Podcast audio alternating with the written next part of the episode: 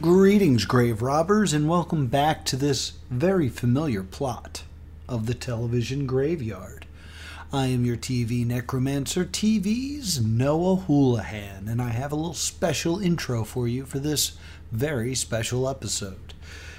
Now, if you are a regular fan and you listened to our previous episode, we mentioned that this was scheduled to be an on-the-road episode with Plus Two Comedy, where we record while we're driving from convention to convention.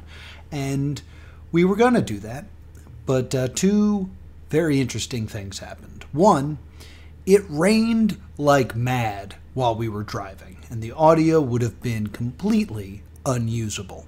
So, unfortunately, we couldn't record, so we had to come up with something new. And while I was at the convention, I ran into a fantastic person by the name of Bailey, who I've known for years at Too Many Games, and they excitedly told me that they went up to uh, the Paley Center to watch Turn On, which is episode thirty-six of this very podcast. Turn On was a very mysterious show that can only be viewed at the Palmer Center in New York City. A show so bad it was canceled during the premiere. And he very excitedly told me that he saw it and thought it was pretty weird, and he couldn't believe that a week later it was available on YouTube. And I grabbed Bailey by the shirt and gave a big shake and said, "What do you mean it's available on YouTube?" And due to a user named Philly Rock, both episodes of Turn On are now available to be viewed. So I thought this would be a good time to create Turn On Special Edition. So all those quotes and clips that I could not include have been edited in to our past episode. So now the special edition of Turn On is here for you, fully completed with all the necessary quotes. I didn't include all the clips we referenced because I still referenced some that were mostly visual, and that doesn't work for a podcast very well. I also now kind of have a bit of an editing flair that I do when it comes to these projects, so this feels more like a current episode of Stay Doomed with what I've added and things like that. So I hope you enjoy this episode of Turn On Special Edition. Quick reminder, at the end of this, uh, we say that we are going to be watching Heil, Honey, I'm Home. Uh, we, we already covered that. Next week, we will be watching Evil Monkeys. So be sure to join us next week for that. And now, enjoy Turn On Special Edition. Good evening, and welcome to the Television Graveyard. We are your T V necromancers, Laura Prince and Noah Houlihan. We have come here tonight to examine the spirits of past television shows, to find out which ones could be resurrected, should be resurrected, and which ones should just stay doomed. This will be a podcast in which we analyze the history, the hype, and the aftermath of shows that ran only one season, or some, like this one, that ran only one episode. This is the month of legends, and legend has it, only one show has been cancelled before the first episode was finished airing. With me, as always, is Noah Houlihan. I gave her the big one, and she thanked me for it. Today we are discussing Turn On. Turn On ran exactly once, February fifth, nineteen sixty-nine. And then there was a second episode produced, and rumor has it more episodes produced but never completed.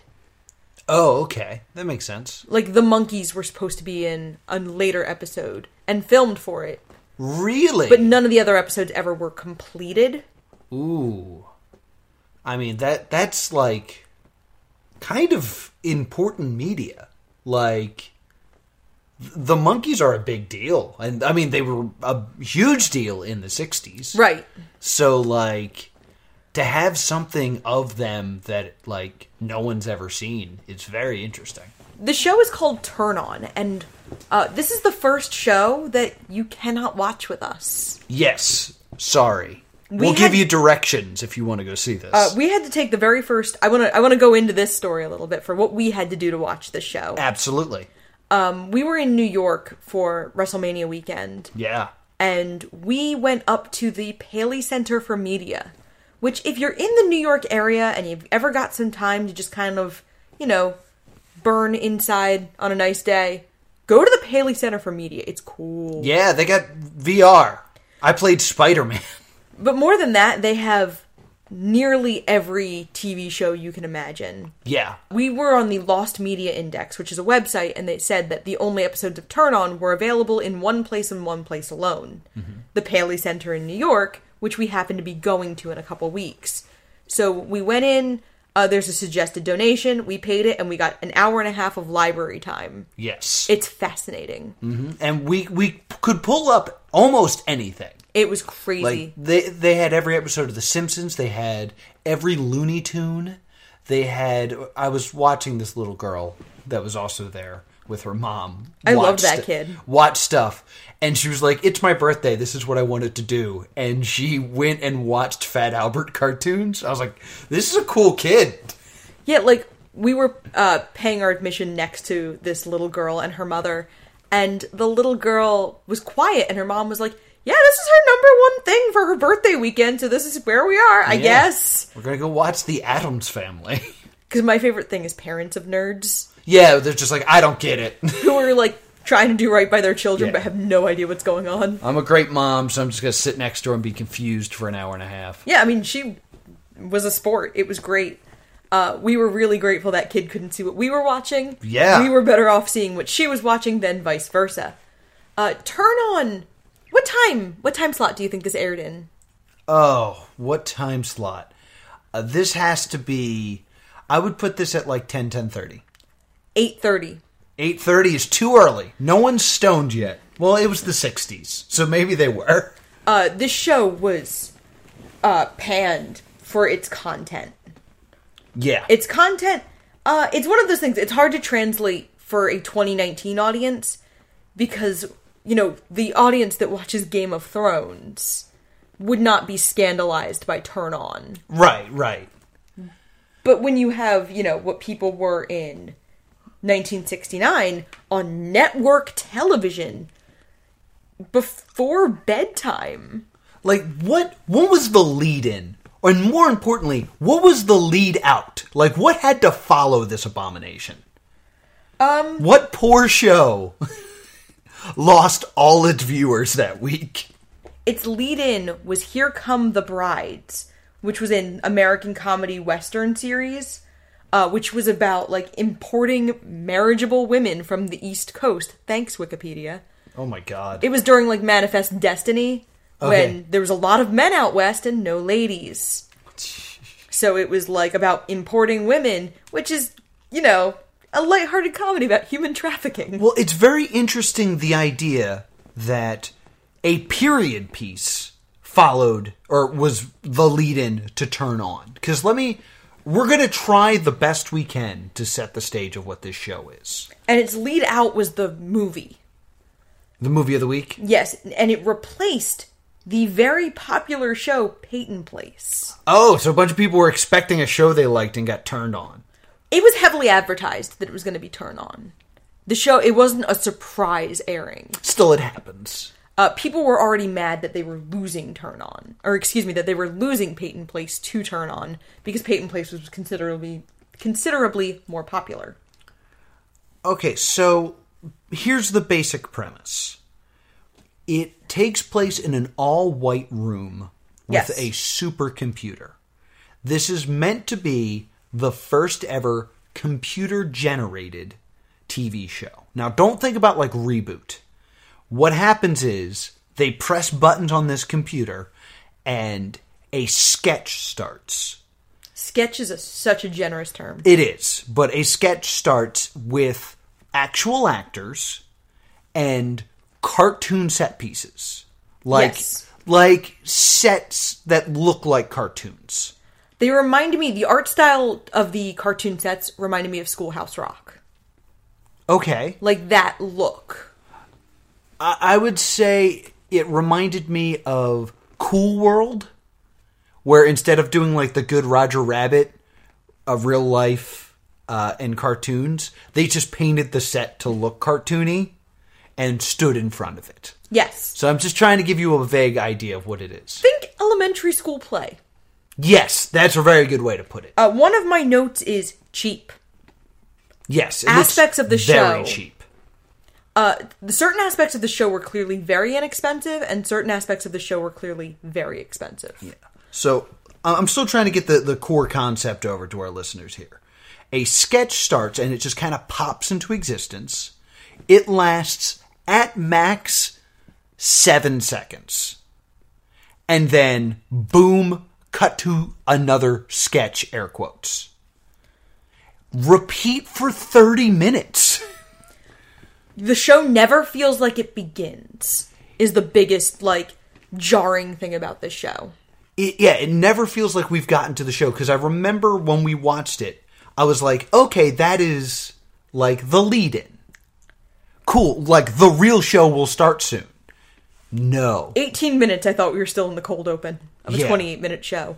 I'm going to actually, this might help our viewers. If you've seen The Office, there is an episode where they're all at Gabe's house, and Gabe makes everyone watch a horror movie that doesn't have a plot, because plot is comforting. Yes. This is that in sketch comedy form. Yeah, but it's it's it's even worse than that. Because I want you to understand, the sketches last about seven seconds. Where it's just like, here's kind of a premise, here's the punchline. And then either like, cut, fade, or dissolve to new thing. Yes.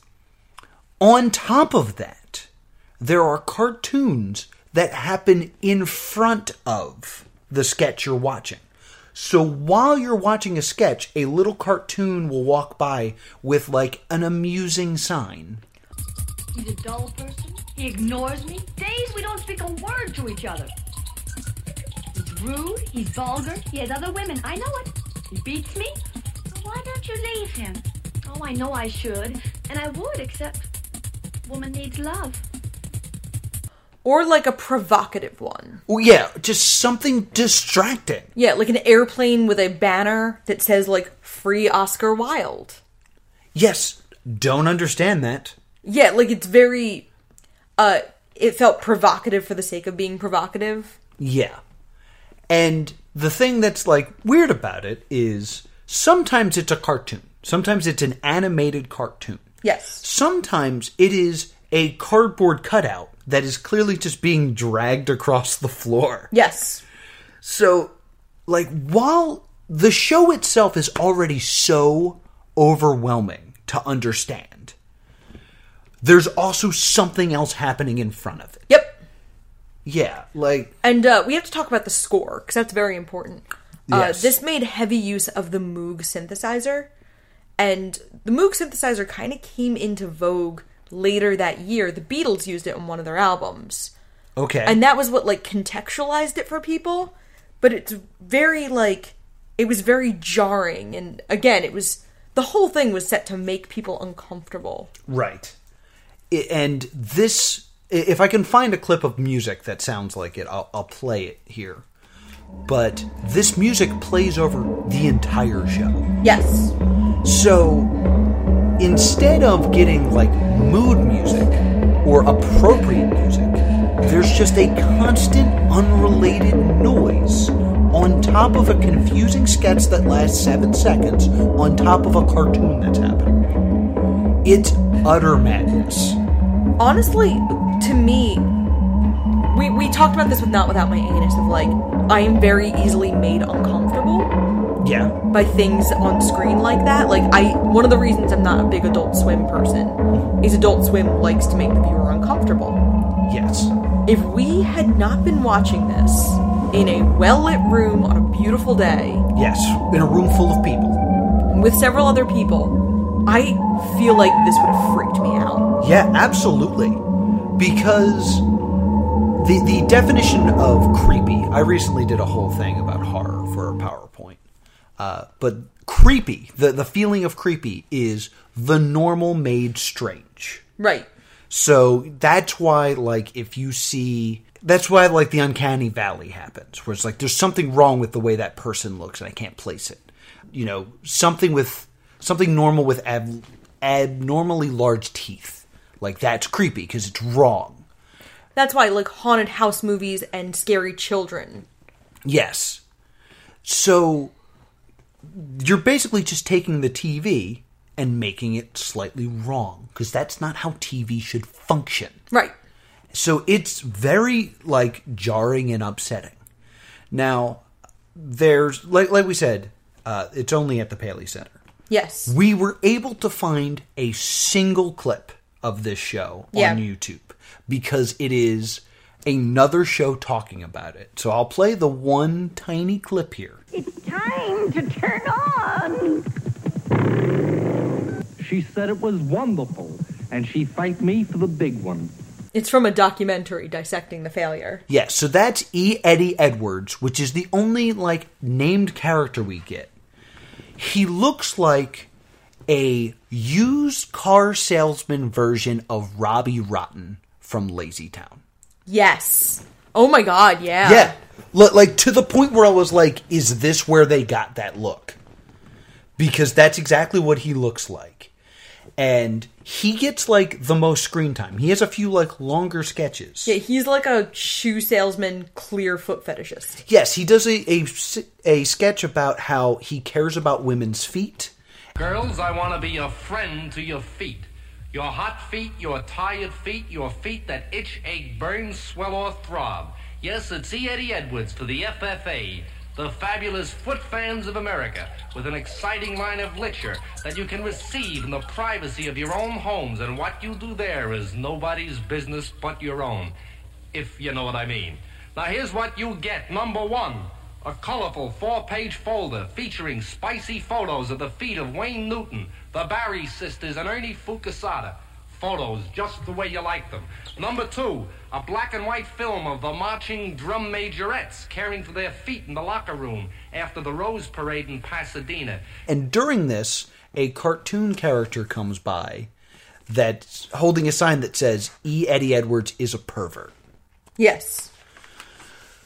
It's very interesting to me that this is the only character we have. This is the only named character that comes back again and again. Yes. And we're establishing him as a person you don't want to be near.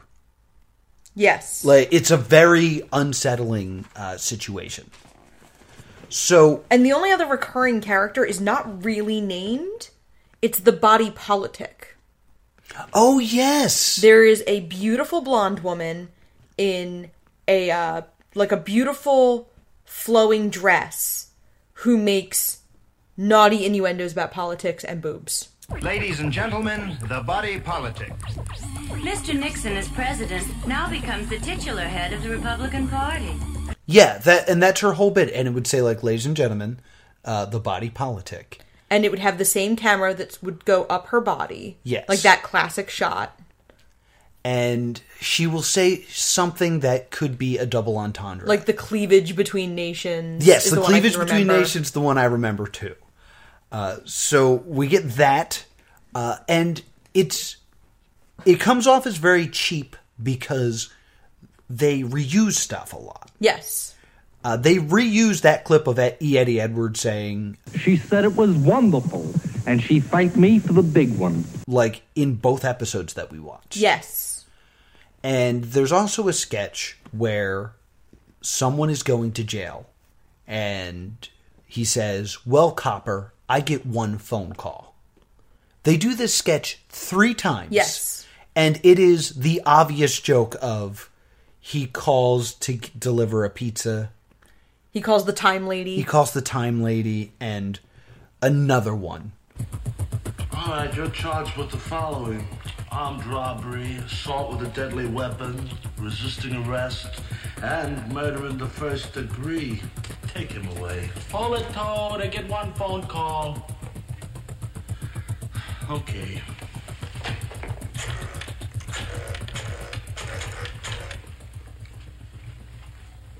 Hello. What time's the second showing of Funny Girl tonight?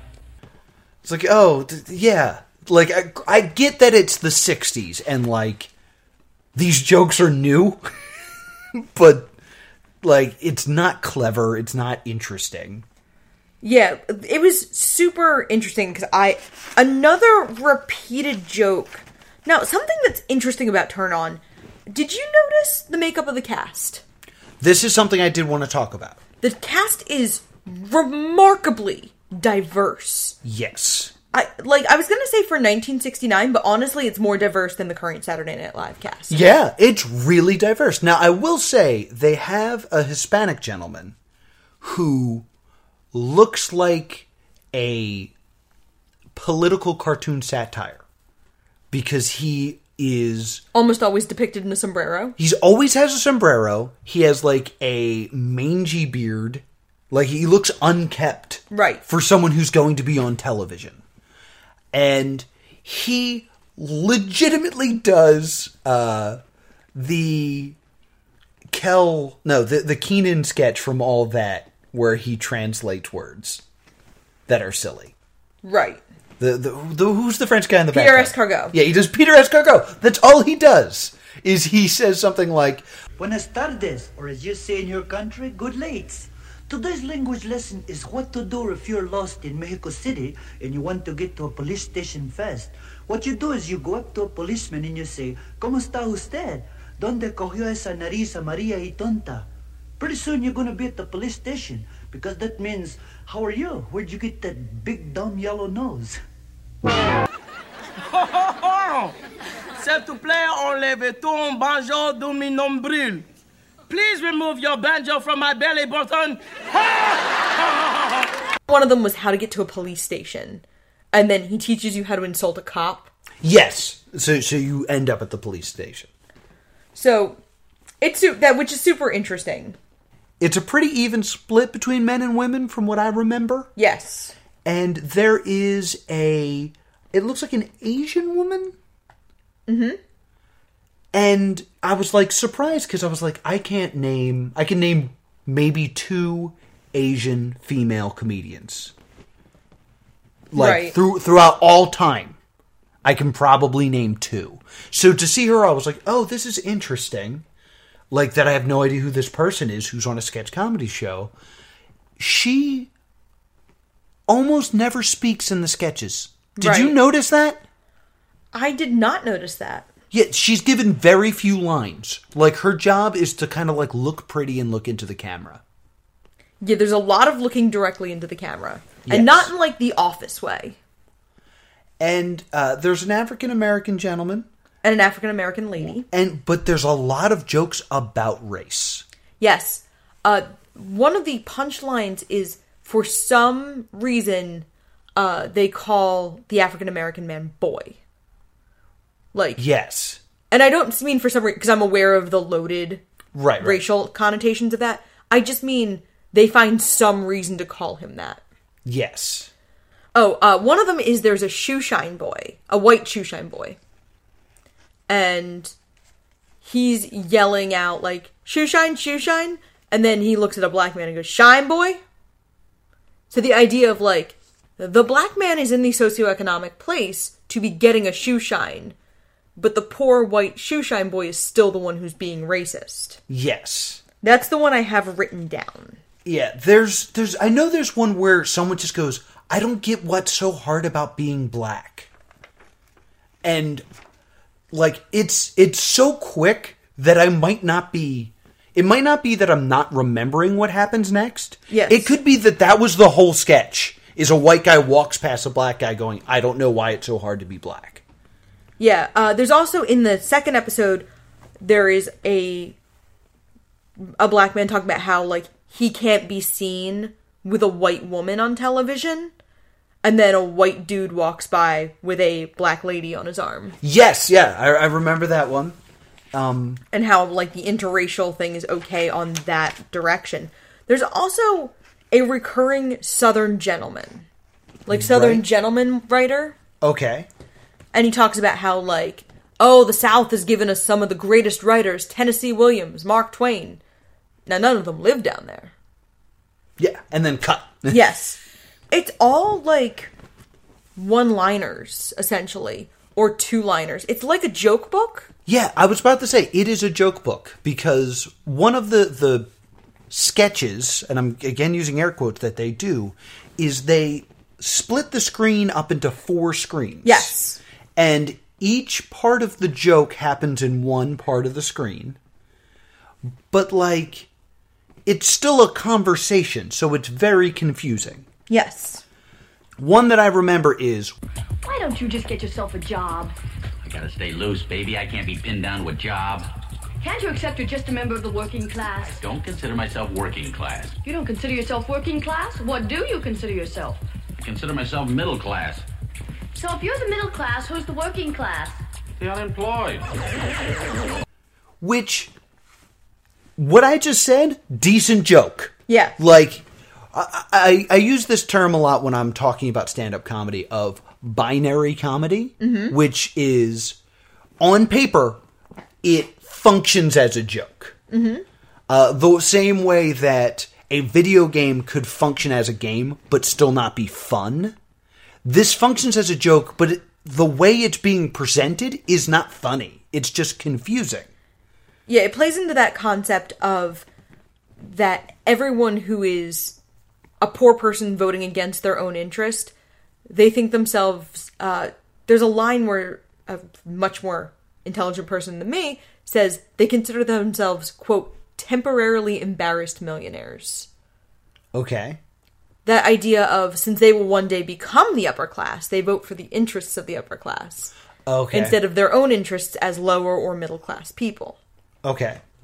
It's a big thing about when people vote, like, for tax cuts for the wealthy, that they will literally never see at their income. Right. That's what this reminded me of. That idea of, like... The, the, yeah, like, there's clearly, like, a message here and stuff, but th- this joke that's being presented...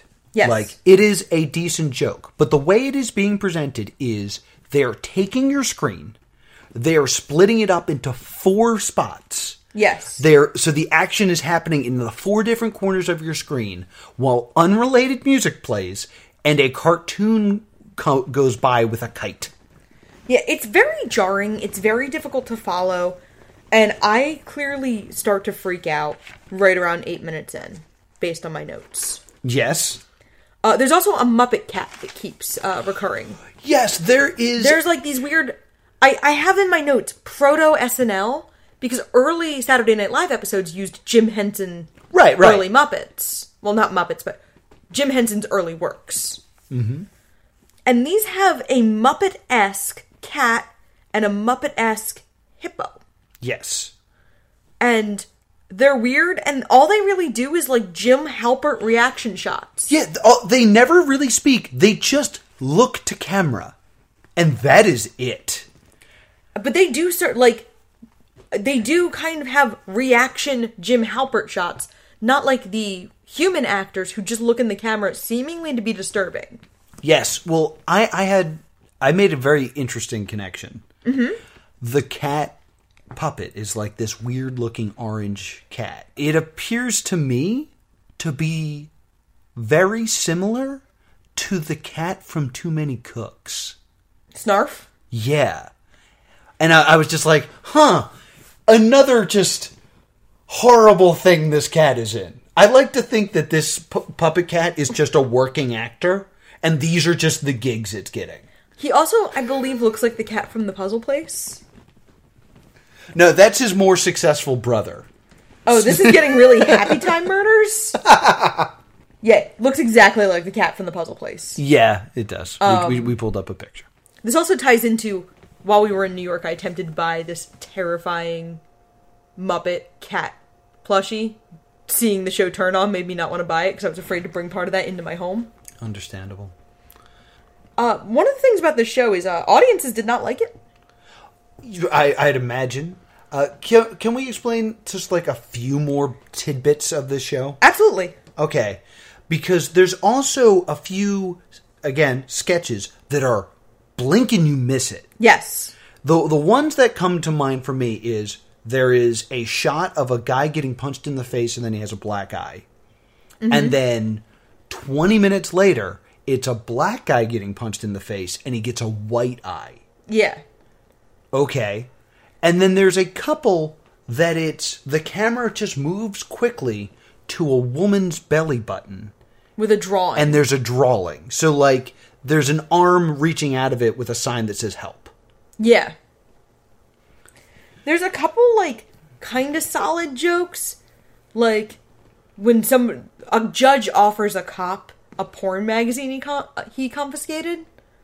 And the cop goes, no, thank you. I don't own a pornograph. Yes, would you like some pornography? No, I don't own a pornograph. That's a good joke. Now, to be fair, that's a terrible joke in nineteen sixty-nine at eight thirty p.m. Yeah, that's a pretty bad joke for then.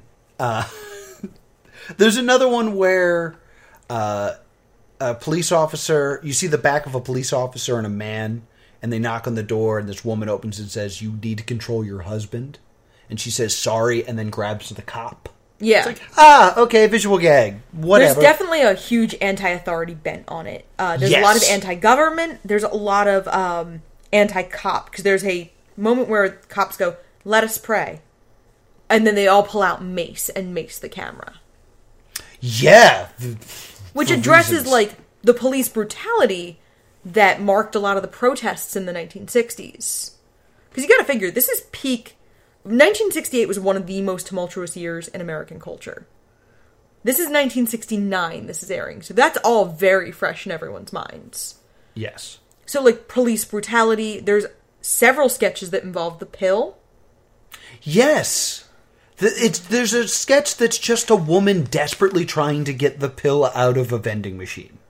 And that's clearly, like, a commentary of people being alarmed that birth control was as easy to get as it was. Yeah, and there, there's some of the show I kind of remember as a Vietnam flashback. Like, because there's a part where it's just a guy checking pockets. Yeah. And he has, like, thousands of pockets. He just takes his jacket off and there's more pockets. Yeah, he's trying to scratch himself. Is that what it was? Yes. I have no idea. He was trying to, like, there was an itch and he couldn't figure out how to get to it because of all the zippers in his outfit. Yeah. There's also... this weird ballet sequence where there's five or six beautiful ballerinas. Again, diverse. Yes. It's not just six white girls. And this weird little Rumpelstiltskin, like Lord Farquaad looking dude. Yeah. Bothering them. In a way that reminds me forcibly of Taylor Swift's Shake It Off video. It's a white background, like Shake It Off. It's talented dancers being bothered by somebody who doesn't belong there, like Shake It Off. And on top of that, like, it's shot differently, because, like, it moves faster, like it's a an eight millimeter film. Yes. Like, it feels like there's going to be a murder on it.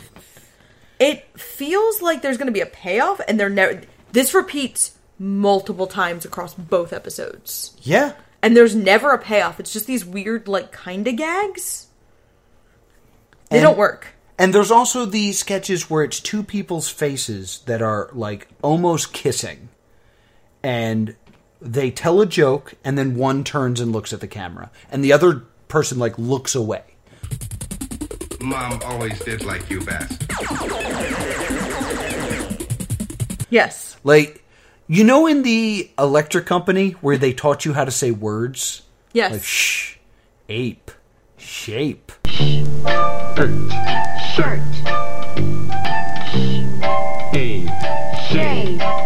Okay, they're way closer than those faces were in the Electric fa- Factory. It's funny that you use the Electric Factory, because I was thinking of Avenue Q. They do the same thing, where he keeps saying, come, and she finishes with Mittman. Come, Mittman. Oh, okay. Which is clearly supposed to be a parody of the Electric Factory, but I always think of the parody first. Right. Because I was older and had more permanent memory when well, I was watching that. Do you remember a joke from, from like, that style of sketch that they did? No. Oh, I thought you meant from the Electric Factory. No, from the from the show we're discussing. Yes, it's, um, two women are talking, and one says, what are we going to do about inflation? And the second woman goes, well, I've been taking the pill. And the first woman just looks at the camera like, dumb. Yeah, and then there's like a broing. Yeah, like, it's usually a question and answer like that. Where, yes. like, one person asks a serious question, and then someone else zings back, and then the first person looks at the camera. Uh, it it should also be noted about this show is it doesn't end with credits. The credits happen just randomly throughout the show. Yes. Like, just sketch, sketch, sketch. Hey, here's who operated the camera. Sketch, sketch, sketch, sketch, sketch. Um, there were still credits eighteen minutes in after the show had been canceled in some networks. Oh, so some people didn't get credits for this terrible show. Yeah, I mean, some people didn't get the second eighteen minutes of the show.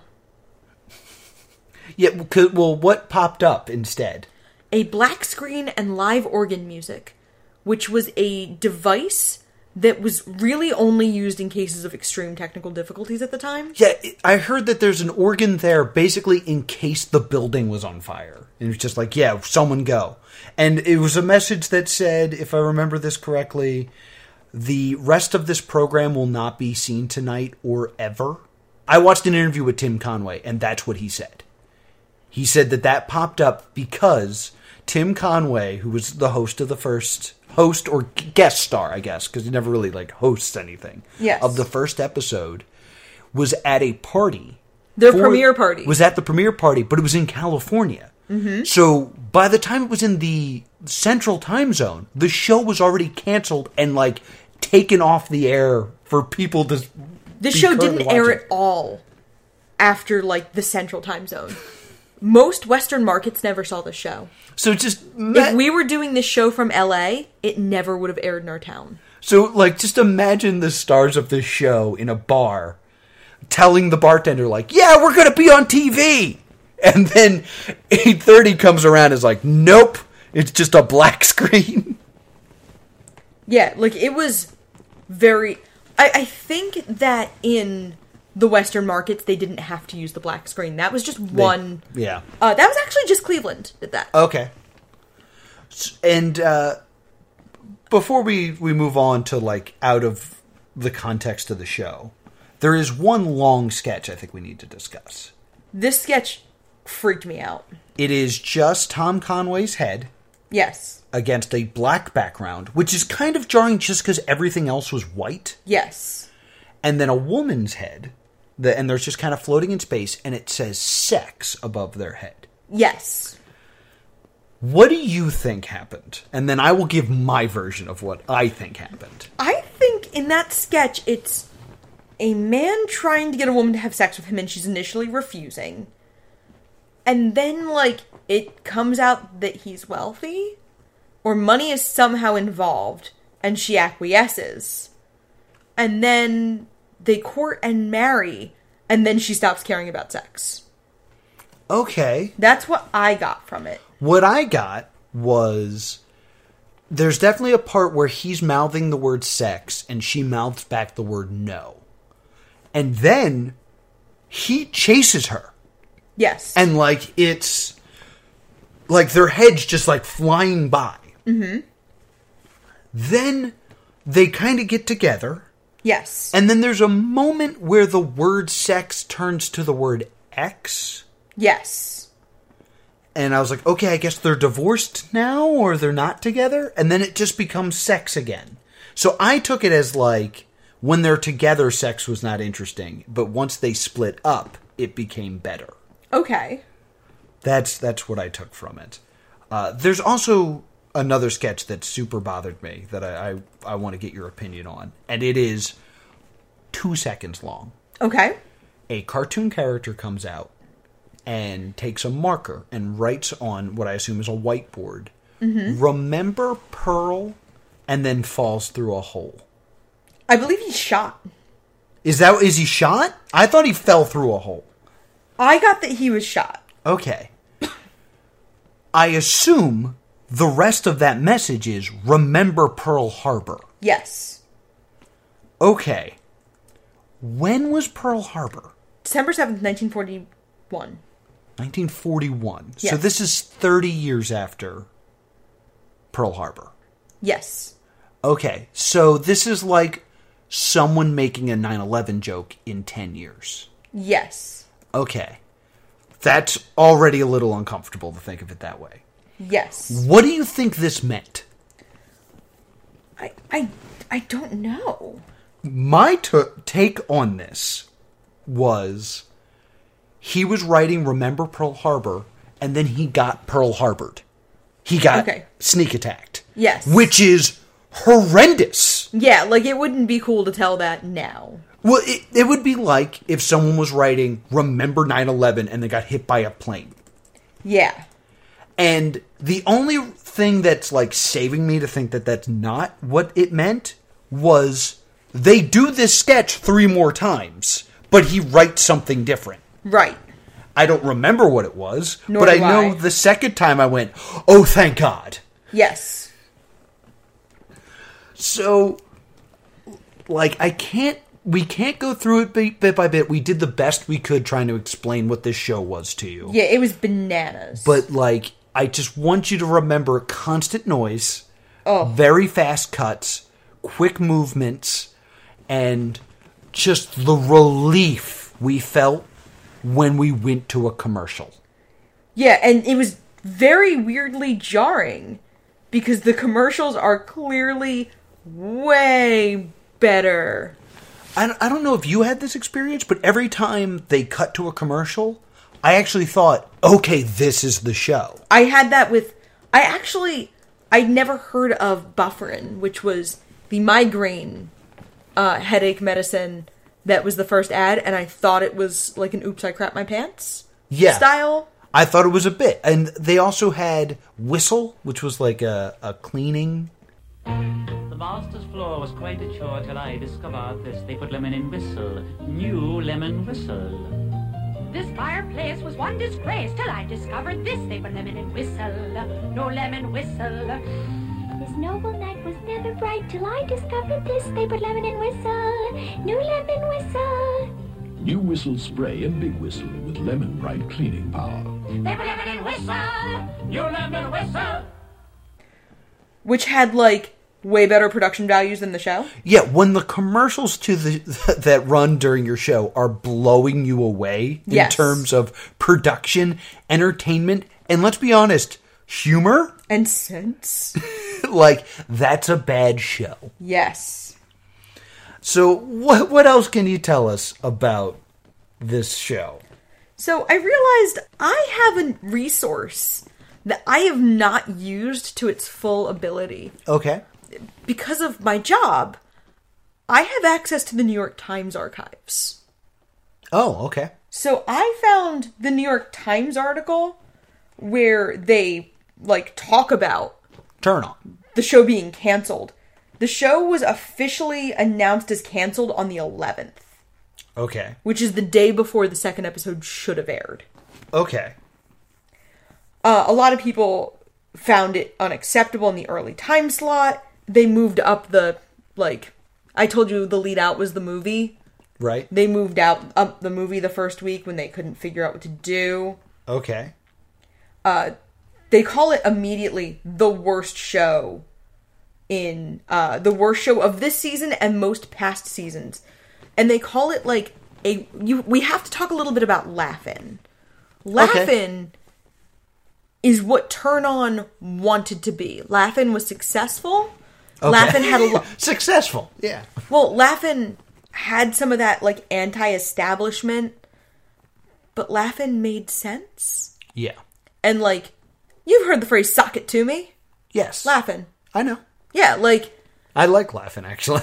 Yeah, but Laugh-In is what Turn On aspired to. Okay. And it didn't work. So they actually, like, A B C would uh, rerun Dracula. They were desperate. They called it a fiasco. It got savaged in the New York Times. They didn't know what to do. They clearly thought the show was going to run. The show got an order for sixteen episodes. Yeah. And, and to, to think that that raw footage is just sitting somewhere. Yeah, like... And they didn't cancel it immediately. They didn't know what to do. Because, again, the show was preempted mid-airing in a few markets and not aired at all in others. Right. And, like, the premiere party also doubled as its wrap party. Yes. Because of this. So they really didn't know what to do. And they had to just kind of try to figure out what they were going to do with the time slot even. So at first they just said that they were like, we're going to refigure out the show. eight thirty, clearly a bad idea. We're going to figure out where we're going to put the show. And then they canceled it a week later. Okay. So I think that's super interesting. Reviews were terrible. A lot of more conservative areas were horrified by the content. Okay. There's a quote about a ne- uh, network executive saying, if your naughty little if your naughty little boys want to write bad words on the wall, they can't do it on my T V. Okay. Like, they were very, very derisive against this show. The political content was very ahead of its time. It's super interesting because a lot of the jokes seem kind of quaint now. Yeah. And I found the Excedrin ad to be as offensive as anything in the show. Yeah. Like, the ads were actually kind of offensive. Yeah, there's a couple offensive things I remember. Not saying. The whistle ad. The whistle ad was... Yes, it was. You didn't think the whistle ad was, was offensive? It was a butler, and it was some sort of song like they put lemon and whistle. They yeah. put lemon and whistle. It was a butler, then it was a fat maid, and then it was a sexy maid. Yeah, but it was very, like... It was very just trope, trope, trope singing. Mm-hmm. It kind of, like, I feel like we've seen for cleaning ads forever, the butler or the maid being like, oh, this is great. I'd rather have it be someone being paid for their services than the current thing where it's like a housewife. Yeah, okay. Where it's like, this makes my life easier. It's like, well, okay, these okay. people are saying about how their job is slightly easier, and that's pretty great. I was more thinking of, like, no woman would wear that actual French maid outfit to clean. Well, they also, like, they have less than thirty seconds to telegraph to their domestic servants. Yeah, okay. He's also wearing, like, shirt garters on his elbows. True. Which I noticed because I'd, like, not run across those in my life. So, I have a theory about this show. Yes. This, to me, seems like the earliest example of technophobia. Okay. Where it's like... computers are going to come in, in here and take all of our jobs. Yes. Because, like, computers are, are the new thing, and they can, they're going to be smarter than us, and pretty soon we're going to get to a point where we hit a button and boom, there's a television show. Let's actually try to do that and show what that would look like. And I think it was intentionally made slightly horrifying so that it can kind of be like, yeah, computers suck. I could see that. Like, we need the human element of, like, input and connectivity and things like that, because a computer is just going to throw stuff at us. Right. They're not really going to understand humans. They're just going to understand, like, data says that this is funny. This is that whole idea that I had about binary comedy. Right. It's a lot of stuff that, like... pun intended, ones and zeros. Exactly. That's that's the, the point I yeah, was making. Jokes. Is, like, you look at it on paper like, this is a joke, show it. This is a joke, show it. And it's just a computer checking these boxes and throwing it up. So, like, I think what they're trying to, like, express here is, like, computer-generated humor when it exists, because it's coming, and be afraid, will be cold and harsh and emotionless. So this is a prequel to Black Mirror. Kind of. Do you want me to... There's a short review from the New York Times that never mentions how offensive it is. Okay. Would you like me to do a dramatic reading? No.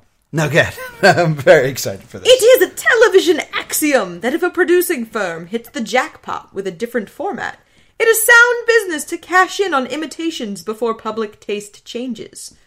George Slatter and Ed Friendly, who devised Laugh-In, have heeded the admonition in Turn On, which made its debut last night on the American Broadcast Company's network.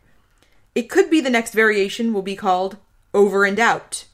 Turn On is one half the length and one half the quality of Laugh-In. It is an uninterrupted melange of sight gags, graphics, electronics, and animations, none very original or particularly funny. The stock company is singularly undistinguished, and the program is run off at breakneck speed, a wise course under the circumstances. Turn On could be the opening paragraph of the advance obituary of Laugh-In. Wow. That is what I like to call savage. So let me ask you this. Why do you think they called it Turn On? Because, like, you would turn on electronic, and they wanted to go for the, like, little dirty joke of, like, someone's turn on. Yeah. So I definitely think there's a sex element to the title of, like, it's a turn on. But I also think that there's an idea of turning on the show, as in turning against it. Yes. Okay. Because it's definitely, it is a battle to get through. Yeah. Like, this is one of the first one episode shows that I've been like, we, we watched both episodes because they were available to us. But there was a brief debate over whether to jump right into the second episode. We almost watched the Muppets pilot, Sex and Violence, yeah, as we, like a palate cleanser. We almost took a break, and I believe what I said to you was, let's watch some of the second episode to see if it's any if it's markedly different. Because maybe they made some changes after the pilot. And then we ended up watching the whole thing, and uh, there are regrets. Yeah, the, uh, I was, what freaked me out was the credits thing, because I kept making notes. eight minutes, thirty seconds, still opening credits. ten minutes, still opening credits. eighteen minutes. The show has already been canceled and they're still opening credits. Yeah, it's because there's no credits at the end. It's like, these are the credits. It's it's so just, like, crazy. And it should be mentioned that there's a timer when you go to the Paley Center that tells you how much longer you have on the computer. Yes. When we were done, there was, like, twenty-some minutes left, and we're like, what are we going to do with the rest of our time? And our computer just shut off. Yes. Like, oh, I guess we're done. Yeah. It was actually really disturbing. It was a little creepy. Yeah, like, we just quietly left. We didn't try to fix it. We were like, all right, well, bye. C B S and N B C really rejected the show, but for some reason A B C liked it. Like, C B S was like, hey, this show made people physically sick. We're not doing it. Really? Yeah, I mean, sensibilities were way different in the sixties. Yeah, like, you need to also, like, really think about the time period here. Yes. Like, this is before Nintendo. So, like, the way the human brain dealt with, like, motion on screen mm-hmm. was still very sensitive. Yes. Like, executives actually even said, like, people can't look at more than one thing at the same time. They're going to get confused. Yeah. Like, it should really be noted that I was made dizzy by this show. Yes. This show from nineteen sixty-nine, right? Mm-hmm. This show from nineteen sixty-nine made me dizzy while I watched it. We then left, went down an elevator, and I played Spider-Man V R. Yes. Where I was a virtual Spider-Man swinging through New York City and felt better than I did watching Turn On.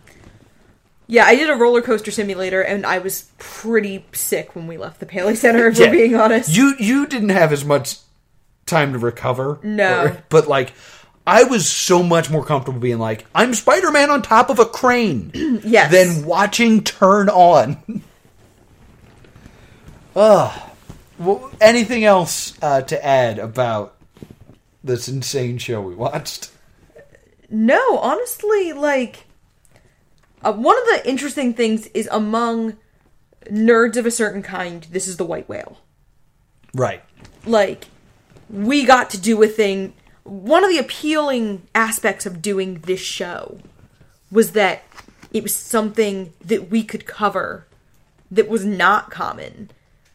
It's one of those shows that, like, we talked about this a little bit with Crybaby Lane. Yeah. That the fact that it's lost media makes it fascinating. Yeah. More than the content itself. It's, we're covering something that the number of people on the planet that have seen it is in the low thousands. Yes. May- maybe even the high hundreds. Yeah, because, I mean, the show would have aired just about fifty years ago. Yeah. So the ki- people who watched it as children are sixty. Yeah. And then you have probably a handful of weirdos like us. Yeah. So, and it never re-aired. Yeah. So you had to be watching it that night while you were fairly young. Mm-hmm. And it should also be noted that the Paley Center's version of it at the end starts to break apart. Oh, my yeah, God. Yeah, the quality just, like, started to, like, break the in. The end of the second episode starts to fall apart. I think I'm in a horror movie. Yeah. I actually start to, like... It almost turned into the Max Headroom incident. Like, I was actually really unnerved yeah. when we left the Paley Center. Uh, we, we, we watched a cursed video. We went and looked at red pandas at the zoo after this. Because, like, I needed to look at animals. We went to Central Park so I could pet dogs. Yeah. Like, that was literally the next thing we had to do. Was I was like, I need air. I need dogs. And I need to look at a red panda. In the video, please place a picture of a red panda right here on the YouTube I, I version. I will try. I will try to do that. I mean, I've got one that we own the rights to because I, I took it. I'm just busy. So, any any last comments before we give this a verdict? Um, it's considered one of the worst T V shows of all time. Uh, some people think it's misunderstood. It's... I mean, it's really one of those shows that the fact that it's hard to find made it special. Yeah. And the fact that it was canceled mid-first airing is why it's one of the legends, and that's why it's part of Legends Month. Yeah. So, is this a Stay Tuned or a Stay Doomed? Oh my God, it's a Stay Doomed. It's a Stay Doomed for you? Yeah, I almost got sick. That, that, that makes a lot of sense. Yeah. Uh, for me, it is a Stay Tuned. Because I've been thinking about this show a lot since we saw it. And it's just kind of like been haunting my brain.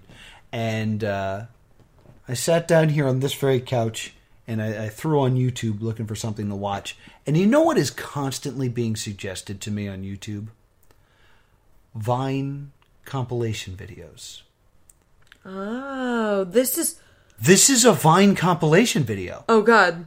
It really is a cursed video. Yeah, it's it is just jokes that are seven seconds or less. Yeah, this is like Bo Burnham's Vines, like yeah. that kind of humor. It, it it that is what it is. It cuts from one thing to another. Like the things that you're seeing are not connected. It's a Vine compilation. If it was produced by Tim and Eric, oh God, Adult Swim would like this show. I would like to say right now. That if you were listening listening to this show, I want you to tweet at Adult Swim and tell them to air Turn On.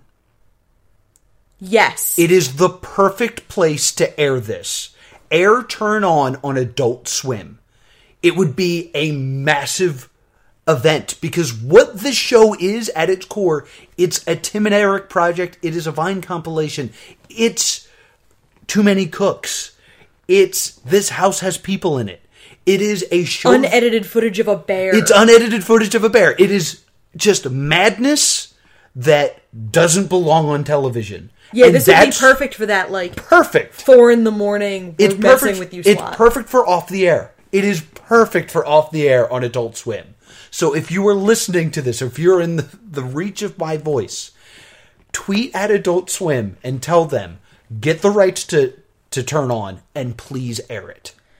And if you're Adult Swim, please just give me a heads up when you're going to air it so I can hide. Yeah, so we cannot watch it. no, no, other people will, but I'm going to hide under my couch. We personally, not we, us and the listeners, we personally will not experience it again. But it's owned by A B C, like... What, they're not doing anything with it. Hey, Disney Plus. Yeah, put it on Disney Plus. But honestly, I think if you take this show and you put it on Adult Swim, don't like do the Adult Swim thing where you don't advertise it. Right. And you show it at midnight, one a.m., two a.m. It will be a sensation. Yes. And so for these reasons, I'm giving it a Stay Tuned. That's fair. Okay. So, what are we watching next week? We are going to be watching a domestic comedy about a wacky man and his wacky wife and their wacky neighbors called Heil, Honey, I'm Home. Ooh. Ooh. Oh, oh no. Oh, yes. It is a domestic comedy about Hitler.